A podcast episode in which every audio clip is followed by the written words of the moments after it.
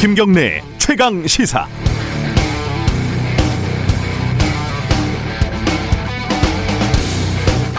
아, 또다시 백일장이 열렸습니다. 이재용 씨의 구속으로 삼성이 얼마나 위기에 빠지게 됐는지 나라 걱정, 나라 경제 걱정을 하는 일부 애국 언론들의 글짓기가 경쟁적으로 펼쳐지고 있습니다. 10분 총수 이재용 경쟁자 TSMC가 웃는다. 면회 시간이 10분이라서 보고를 제대로 못한다는 뭐 그런 뜻인 것 같아요. 반도체 슈퍼사이클 왔는데 한국은 이재용을 감옥에 보냈다. 삼성 잃어버린 10년 현실화.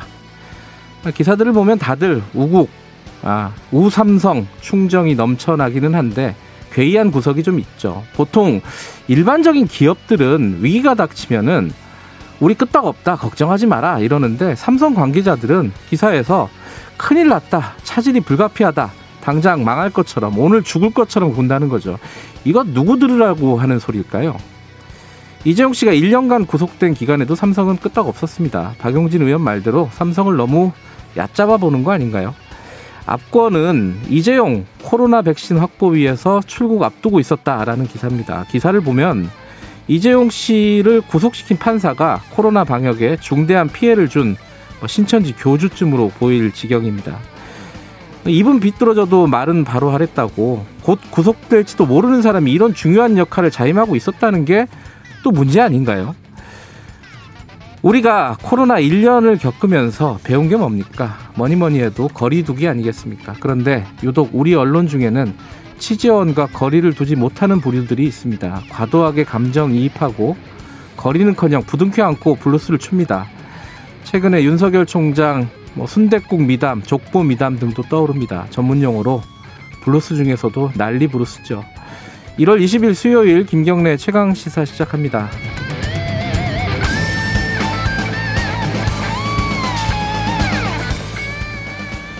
김경래 최강 시사 유튜브 라이브 열려 있습니다. 실시간 방송 보실 수 있고요. 샵 9730으로 문자 기다립니다. 짧은 건 50원, 긴 건 100원, 스마트폰 콩 이용하셔도 좋고요. 어, 문자 참여하신 분들 10분 추첨해서 모바일 커피 쿠폰 보내드립니다. 열심히 보내주시면 저희들이 잘 공유하고 대신 질문해 드리고 하겠습니다. 1부에서는요, 어제 공수처장 후보자, 김진우 후보자에 대한 인사청문회 있었죠? 어, 거기 그 현장에 있었던 국민의힘 법사위원 전주혜 의원 좀 연결해 보고요. 2부에서는 지금 선거 국면 이제 더불어민주당 대진표가 완성이 될 것 같습니다. 자, 더불어민주당 김진표 공천관리위원장 만나봅니다. 만나봅니다.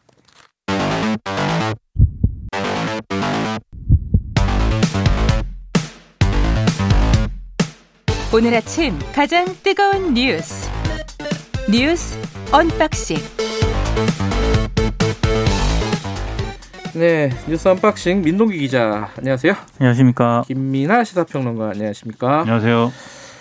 어, 뭐부터 할까요? 오늘 뭐 여러 가지 소식들이 들어와 있는데 어, 이재용 부회장이 구속되면 삼성이 망하고 나라가 망할 것 같은 분위기가 좀 있습니다. 그죠?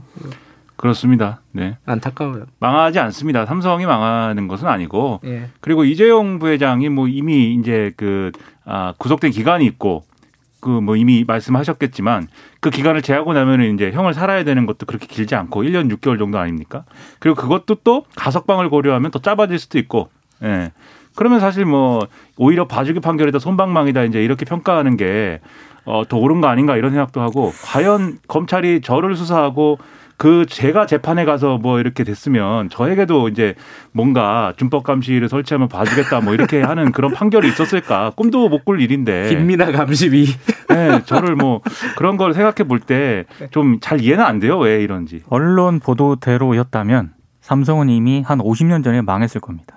그리고 백신은 네 백신은 뭐 빨리 네 많이 확보하는 것이 네 좋습니다. 네. 백신은 뭐. 자, 오늘은 어 그거 어, 이 소식부터 해보죠. 세월호 특수단이 어, 수사 결과를 발표를 했습니다. 이게 어 주, 대부분 다 무혐의가 나온 거고 그죠? 뭐 이첩된 것도 일부 있긴 하지만은 어, 그러니까 17개 의혹을 수사를 했거든요. 예. 근데 무혐의가 12건이고요. 예. 혐의 미확인이 1건, 불구속 기소가 2건, 사건 이첩 2건 이렇게 결론을 내렸습니다. 네. 이 특수단이 윤석열 검찰총장 지시로 2019년 11월 출범을 했는데 대부분 이제 실체가 없다고 결론을 짓고 1년 2개월 만에 활동을 끝냈습니다. 네. 아, 그 단장이 임관혁 단장인데요. 네. 처음에 출범할 때 백서를 쓰는 심정으로 철저히 수사하겠다. 이렇게 입장을 밝혔는데 네. 예, 여기에 대해서 유가족들이 강하게 반발을 하고 있습니다. 어, 지금 어, 구체적으로는 어떤 사건들이 있었죠? 지금 좀 어, 중요한 것들 몇 가지만 좀 정리해 보죠. 어떤 게 있었어요? 그 원래 이제 그, 아, 이 유가족들이 고소고발 사건 11건이 있었고, 이제 사회적 참사 특별조사위원회가 수사를 한 사건이 8건이었는데, 예. 중첩된 것 빼면 17건에 대해 수사를 했거든요. 네. 근데 이미 사법 처리된 게 있습니다. 이게 뭐 수사단이 뭐 아무것도 안 했다 뭐 여기까지는 아닌 게 예. 지난해 2월하고 5월에 이제 해경 지휘부가 이 구조 책임을 방기했다라는 거에 대해서 네. 11명을 그리고 어, 특조위 활동을 방해했다는 혐의에 대해서 이병기 전 청와대, 청와대 비서실장 등 정부 관계자 9명을 이제 기소를 했는데 예. 나머지에 대해서는 사실상 이제 혐의 없음이다라고 이제 음. 아, 결론을 내린 거죠. 예. 그 중에 이제 관심의 초점이었던 게 법무부가 세월호 수사팀에 외압을 행사했다 이 의혹인데요. 아, 당시 황교안 법무부 장관. 예. 그렇죠.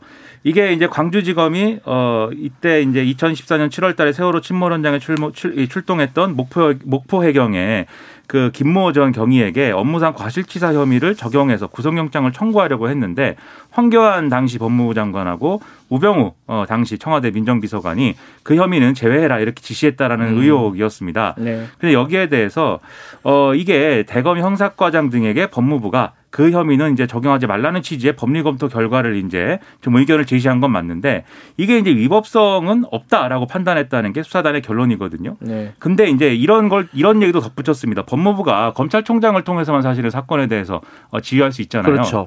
근데 그것을 의식한 것인지 이 법무부의 의견 제시가 검찰 수사의 독립성, 중립성 측면에서는 부적절했고 그 때문에 수사가 지연된 것도 사실인데 그런데 그 행위가 현저하게 부당하거나 직권남용에 해당한다고 보기는 어려웠다. 이 수사단이 이렇게 에, 판단했다라고 밝혔고요.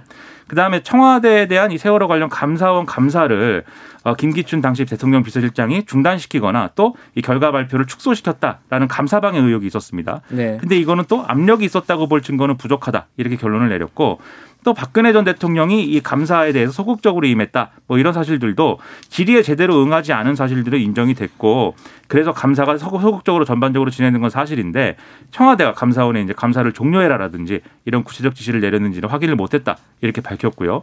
그리고 이제 세월호 유가족들에 대한 사찰 있지 않습니까? 국군 예. 기무사가 했다든지 뭐 국정원이 했다든지 네. 이런 것들이 있는데 이 두 개의 기관이 실제 유가족들의 동향 보고서를 작성한 사실은 확인을 했다 라고 이제 수사단은 밝혔습니다. 그런데 이 보고서가 통상에 이제 작성할 수 있는 차원의 이제 보고서인 것이고 이 미행이라든지 도청 그리고 이 보고서 내용을 뭐 언론 유포 이런 것들을 해서 위법하는 이제 어떤 유가족의 권리를 침해한 사실까지는 확인을 하지 못했기 때문에 이것은 이제 형사처벌에 이르지 못했다 이렇게 이제 밝혔습니다.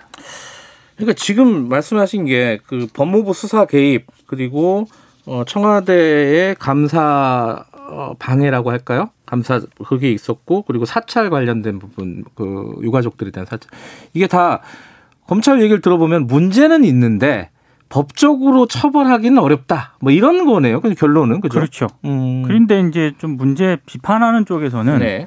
황교안 전 장관하고 우병우 전 비서관 있잖아요. 예. 소환 조사를 한 번도 안 했거든요.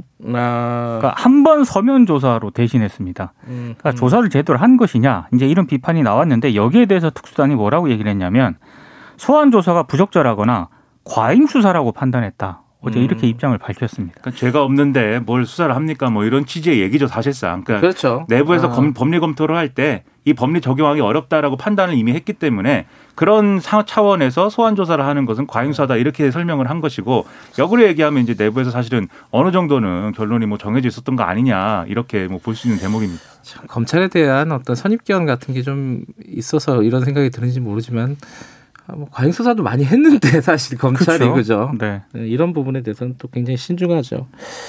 어, 어쨌든 이런 부분은 이제 법적으로는 문제 없다. 뭐 이렇게 결론을 내린 그렇습니다. 거고 그거 말고도 다른 의혹들이 좀 있었죠.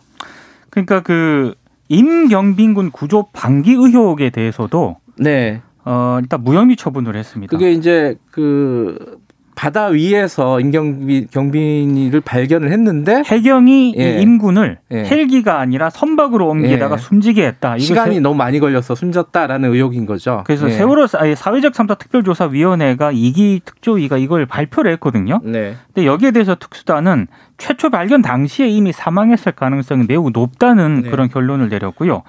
그다음에 해양수산부가 발표한 세월호 AIS 항적 자료가 조작됐다는 의혹도 유족들이 예. 제기를 했는데 이건 혐의가 없다고 판단을 했습니다. 네. 그리고 뭐 세월호 디지털 영상 저장 장치 조작 의혹은 이 특검팀에 넘기기로 했고요. 예. 그리고 정경련이 이 보수단체를 지원했다 이런 의혹도 제기가 됐었는데 네. 이거는 서울중앙지검 반부패 수사 일부에 재배당하기로 결정을 했습니다. 어, 이게 이제 뭐 모든 걸 다 뭉뚱그려서 얘기할 수는 없는데 요 기술적인 부분들이 있잖아요. 이 네. AIS 행- 항적이라든가 DVR이라든가 이런 부분들은 사실 지금까지 나온 얘기로 보면은 아직은 좀 음모론에 가까운 부분들이 좀 있어요. 네. 그죠? 이 부분들은 어찌됐든 AIS는 어, 뭐 김어준 씨 등이 굉장히 주장을 많이 했던 부분인데 네. 검찰에서는 최종적으로 아닌 걸로 결론을 내린 거고 DVR 같은 경우는 특검에서 수사를 한다 수사를 그러니까 한다고 하니까요. 그건 한 번 더 봐야겠죠. 네. 봐야 되는데 근데 수사라는 게 이제 뭐 사실 뭐 지금까지 수사단의 모든 논리가 다 뭐 안 맞다든지 네. 이게 다 거짓말이다라든지 모든 걸 또 뭐 면제부다 이렇게 해석할 수도 없는 것이지만 네. 그런 의심이 있는 상황에서 사실은 그런 의심을 벗어나지 못한 수사를 한 것은 사실로 보이는 게 예. 처음에 이제 세월호 참사 이 유가족들이 검찰이 이걸 수사한다고 할 때 우려를 했습니다. 결국 해경이라든지 이렇게 일부에 해당하는 이 사람들만 이제 죄를 묻고 네. 나머지 세월호 참사와 관련된 여러 가지 의혹을 자기들이 갖고 있는 이런 의혹들을 해소하는 것에는 소극적으로 임하지 않겠는가라고 얘기를 하면서 그럼에도 불구하고 검찰 수사를 한번 믿어보겠다 이제 이런 입장이었거든요. 네. 근데 유가족들의 그 우려가 사실 어뭐 결과적으로는 맞는 셈이 되지 않았겠습니까? 네. 그렇기 때문에 이게 뭐 수사가 법리가 뭐 충분히 적용할 수 없는 사실이지만 이, 이 수사를 통해서 에, 충분한 어떤 충실한 사실관계로 확인하, 확인을 했고 그 사실관계들을 유가족들에게 사실이 이런 거였습니다라고 설명하는 이런 것들이 이제 필요했던 건데 사실은 그런 정도로 수사가 진행되지도 못했다라고 생각이 되는 게 앞서 말씀 하신 이제 소환 조사를 통해서만 이제 했다거나 또는 박근혜 전 대통령의 경우에는 모든 재판과 검찰 수사 뭐 이런 것들 다 거부하고 있기 때문에 아예 이제 조사도 못한 거거든요. 네. 그런 점에서 확실히 한계가 있는 그런 결과다라고 볼 수밖에 없습니다. 뭐 거슬러 올라가 보면은 첫 단추가 좀 잘못 끼워져서 계속 일이 꼬이는 게 그렇죠. 아닌가 싶어요. 처음에 이제 이, 이 사건 수사라든가 조사라는 게 면밀하게 이루어졌다라는 게 사람들이 신뢰가 있었으면은 이런 일이 벌어지지 않았을 텐데 네. 몇 번을 조사해도 이거 못 믿는 거거든요. 이제는 그런 생각이 좀 듭니다.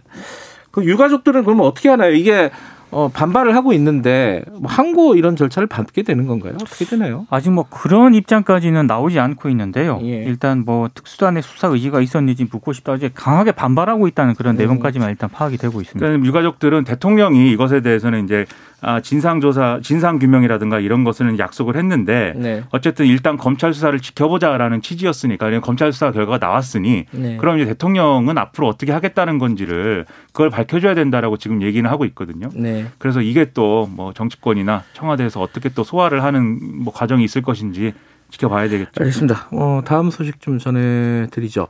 그 공수처장 후보자, 어, 초대 공수처장 후보자 인사청문회가 있었는데 예상만큼 뭐 뭐가 이렇게 뭐 많이 나온 것 같지는 않아요. 뭐 뜨겁지는 않은 것 같은데 뭐 특별히 눈에 띄는 부분이 있었습니까? 어, 사실 이 공수처장 후보 청문회인데 어, 제 인상을 말씀드리면 검찰 얘기를 더 많이 한 것 같고요. 네. 그래서 이제 공수처가 이제 되면은 공수처가 이제 출범이 되면은 검찰처럼 수사를 할 거냐 또는 이제 검찰과 관계 어떻게 할 거냐 또는 이제 뭐 정치적 중립 어떻게 지킬 거냐 아, 당신들도 윤석열 검찰총장처럼 될 수 있는 거 아니냐 뭐 이런 취지의 질문들이 쭉 나왔습니다.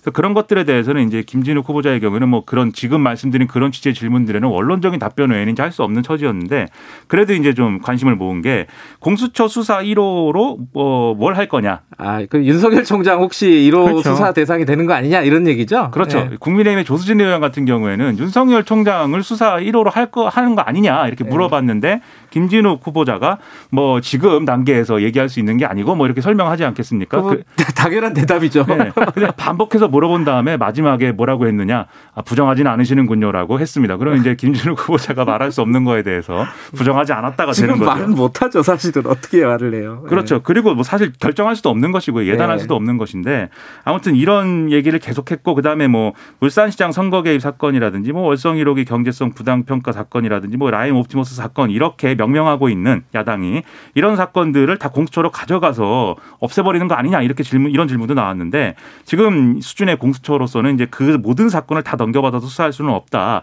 이렇게 설명을 했고요. 그다음에 정치적 중립성에 관련돼서는 어 지금 이제 그 어, 이 공수처 검사 등등의 인사를 할때 네. 예를 들면 정치적 편향성 논란이 있는 인물들이 오면 또는 이제 공수처 차장에 그런 인물이 오면은 인사재청권을 이제 행사해가지고 거부할 수 있겠느냐 이렇게 물어보니까 거기에 대해서는 또 당연히 나에게 이제 주어진 권한이면 행사한다 이렇게 답변을 했겠죠. 그리고 어, 이 얘기가 있었습니다. 만약에 인사위 이제 공수처 인사위를 꾸려야 되는데 그것도 똑같이 이제 일곱 명으로 꾸려가지고 공수처 음. 검사 등을 인사를 하게 되는데 야당이 어 거기에 참여하지 않으면 당신들은 그냥 다섯 명으로 강행을 할 의지이냐라고 장재원 의원이 물었거든요. 예. 김진욱 후보자가 야당이 협조하면 강행할 이유는 없는 거 아니냐. 뭐 최대한 뭐 협조해 주시길 바란다라고 얘기를 했습니다. 질문과 대답이 재밌네요. 네. 그렇죠. 음. 그게 사실 야당의 속내랄까요? 뭐 그런 것들도 좀 보이는 것 같고요. 협조를 순순히 하진 않겠다. 네. 음. 그 외에 뭐 개인 뭐 문제가 있었는데 주식을 너무 아, 이 코로나19 진단키트 업체의 주식을 제3자 배정 방식으로 취득을 했는데 이사회 의사록에는 배정 근거도 없고 그리고 이게 뭐 내부 정보를 활용한 거 아니냐 이런 의혹이 있는 거에 대해서 그런 건 아니다라는 취지를 해명했고 이해 충돌 발생 가능성에 대해서는 주식을 다 처분하겠다 이렇게 답을 했고요. 위장절입 의혹에 있어서는 뭐 사정이 있었지만 고위공직자로서 적절치 않아서 사과한다 이렇게 밝혔고 육아휴직을 미국 연수 연장을 위해서 이용한 게 아니냐 뭐 이런 질의도 있었는데 그것도 뭐 이 자녀가 미국에 더 있기를 원해서 이제 육아휴직을 신청해서 육아휴직의 취지에 맞게 이제 한 것인데 다만 이게 뭐 아무나 할 수 있는 일은 아니니까 그 점에 있어서는 뭐 송구하다 이런 입장을 또 밝혔습니다. 예. 어, 랩 하시는 줄 알았어요. 그래요? 제가 전 락커인데. 자, 다음 소식 좀 알아보죠. 그 박영선 장관이 나오는 거죠? 이제 결정된 거죠, 사실상. 사실상 결정이 된 거고요. 네. 오늘 언론 보도를 종합을 해보면 개각을 오늘 발표할 가능성이 있는데 네. 개각 발표 뒤에 박영선 장관이 서울시장 후보로 출마하겠다 이거 선언할 가능성이 있다라고 지금 뭐 보도를 하고 있습니다. 그러니까 민주당도 어제 공천관리위원회 회의를 열었거든요. 네. 어, 27일부터 4일간 재보선 예비 후보 등록을 받기로 했고요. 일단 뭐 다음 달 2일 민주당 유튜브 채널에서 비대면으로 이제 진행을 한다라고 하니까요. 이제 앞으로 오늘부터는 이 재보선 국면으로 넘어가는 게 확실한 것 같습니다. 그래서 이 관련된 소식은 저희들이 어 3부에서 아 2부에서 자세히 좀 다뤄보도록 하겠습니다. 그 오늘이 그러니까 현지 시각으로는 오늘이고 이제 우리 시각으로는 이제 내일 트럼프 대통령 아 아니구나 새벽 2시입니다. 바이든 당선인이 이제 대통령에 취임을 하는 거죠. 네. 예. 우리 시각으로는 내일 새벽 2시. 아, 근데 되게 좀 특이한 거는 어, 전임 대통령 트럼프 대통령이 참석을 안 한다고요 취임식에. 그렇습니다. 이거는 그 과거에 앤드루 존슨 대통령이라고 있는데 그게 그분은 또 누구예요? 네, 굉장히 그 불행한 대통령 있어요. 막 탄핵당할 뻔하고 아. 뭐 비슷합니다 스토리가. 네. 근데 이제 그, 그 당시에 이제 후임이었던 네. 어 그랜 그랜트 그랜트 율리스 그랜트였나 뭐 그 사람이 같이 마차도 타기 싫다 이렇게 얘기해서 그럼 난 취임식에 참석하지 않을 거야 이렇게 해서 이제 짐 싸고 나가버린 사례가 있거든요. 네. 트럼프 대통령이 그 전통을 이제 이었다. 전통 한 번 있었던 전통인가요? 그렇죠. 그것도 한백몇 몇십 전인데 52년 만에 네. 예, 현직 대통령, 자 전직 대통령이 불참하는 건 처음입니다. 셀프 상 셀프 그 환송식하고 비행기 타고 가겠다라고 하는데 과연 그러면 무슨 비행기를 타고 가야 되느냐 이것도 지금 좀 논란입니다. 위기 상황에서 취임하는 바이든 대통령의 어깨가 무거울 것 같습니다. 제가 걱정할 일은 아니지만 어쨌든 걱정은 좀 드네요. 아니 걱정되죠. 네. 우리는 세계를 걱정합니다. 이 책상 머리에 앉아가지고. 알겠습니다. 여기까지 들을게요. 고맙습니다. 고맙습니다. 고맙습니다. 뉴스 unboxing 민동기 기자 김민아 시사평론가였습니다. 김경래 최강 시사 듣고 계시고요. 지금 시각은 7시 39분입니다.